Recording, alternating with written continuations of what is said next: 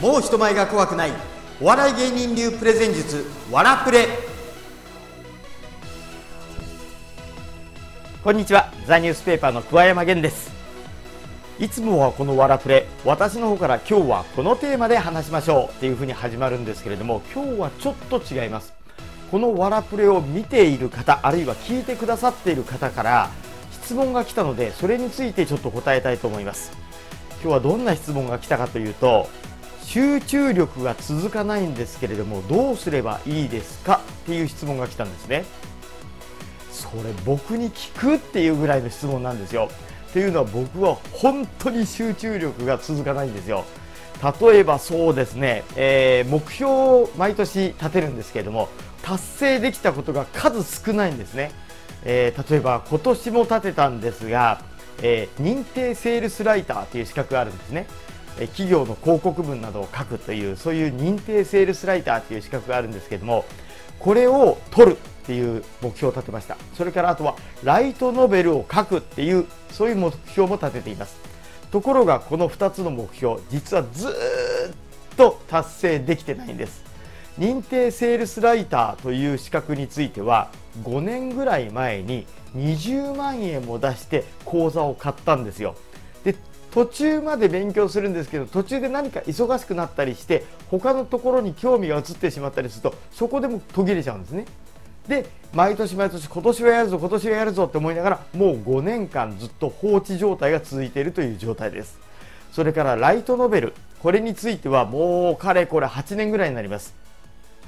作家の先生に弟子入りして、え文章教室に通って一生懸命短編小説から書くことを始めたんですけれどもいまだに丸々1冊ですね、えー、新人賞とかに出すぐらいの10万文字の作品は書けずにいます。ただこの2つ今年もちゃんと目標に立ててそしてまだ諦めているわけではありません。そんな僕が集中力続かないんだけどどうすればいいって聞かれたんだけどまあまあ正解は持ってないわけですよで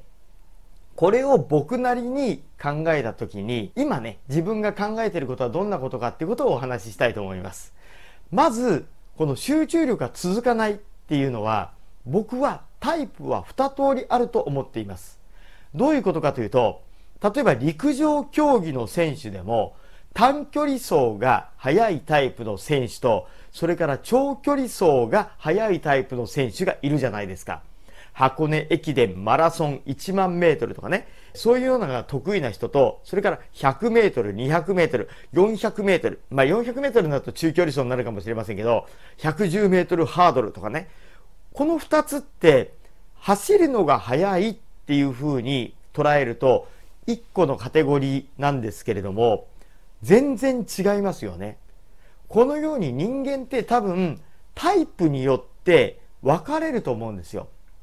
そして、えー、短距離走が速いタイプがダメっていうわけじゃないですよね。逆に長距離走が速い人が優れているっていうわけでもないと思ってるんです。これは例えばそうですね、えー、人間以外のことでも多分当てはまると思うんですね。えー、まあ、例えとしてどうかと思うんですけども、銃、あの、鉄砲ね。鉄砲なんかも、マシンガンなんかっていうのは、ダーって連射が効きますよね。それに比べて、えー、スナイパーというね、狙撃手なんか使う長距離用の一発ずつ撃つやつ。ああいうスナイパーが使うような銃っていうのは、ものすごく精度が高いけれども連射はできないんですよね。ところがマシンガンっていうのは連射はできるけれども特に精度は求めてないわけです。とりあえず目の前にいる敵をブワーって倒すっていう時には優れているんだけれども遠くの敵に向かって一発必中でっていう時には優れてないわけなんですよ。何が言いたいかというと人間もそれからその銃もそうなんですけどもタイプが分かれているんだっていうこと。そして自分が集中力が続かないタイプだと思ったら、あ、自分はそっちのタイプなんだと思えばいいっていうことです。僕なんかも自分は集中力が続かないと思っているので、集中力が続かないっていうことを責めるんじゃなくて、だったらどうしようかなっていうふうに考えるんですね。僕がよくやってるのは集中力が続かないって自分で知っているので、短距離走ごとにいろいろとつまみ食いをするっていうことなんです。例えば、えー、ちょっと小説を書いてみる。で、えー、途中で飽きちゃったら次違うことをやってみる。コントを書いてみる。えー、飽きちゃったら次に違うセールスライターの勉強をしてみる。で、飽きちゃったらアニメを見てみる。あれをやってみる。わらプレを撮ってみる。みたいに、ちょっとずつちょっとずつ、いっぺんに大食いするんじゃなくて、つまみ食いをしてみる。で、結果、そのちょっとずつが積み重なって、ある程度のボリュームになれば、もうちょっと続くようになるんですよ。で、人から見ると、ね、あの、短期集中でガッとね、いける人から見ると、進み方が遅いように思えるかもしれません。だけれども、その人から見ると、あいついろんなことをやっててすげえなって言われることもあるんですよ。よくそんなこといっぱいできますね。いっぱいできてるわけじゃないんです。単に集中力が続かないから、いろいろ食い散らかしてつまみ食いをしてるだけなんです。ですので、一番いけないことは、私は集中力が続かない。だから私はダメなんだっていうふうに思い込んでしまうことがダメなんですね。これは集中力が続かないからダメなんではなくて、単に集中力が続かないというタイプに過ぎないということです。これは実は、このね、プレゼンとか話し方にも共通するところなんです。どういうことかというと、僕はよく集中力が続かないから、あっちこっちに話がとっちらかります。で、お話迷子になります。だけれども、これも、全てがダメというわけではなくて、話す相手によるんですよね。例えば、すごく集中力が効く、長い間効くのが得意な人に対しては、そういう話し方ってとってもマイナスになります。だからそれを事前にちゃんと構成して、これについていろいろ話そう。この1個のテーマについてちょっとずつ寄り道をしていこうっていう話し方をします。逆に、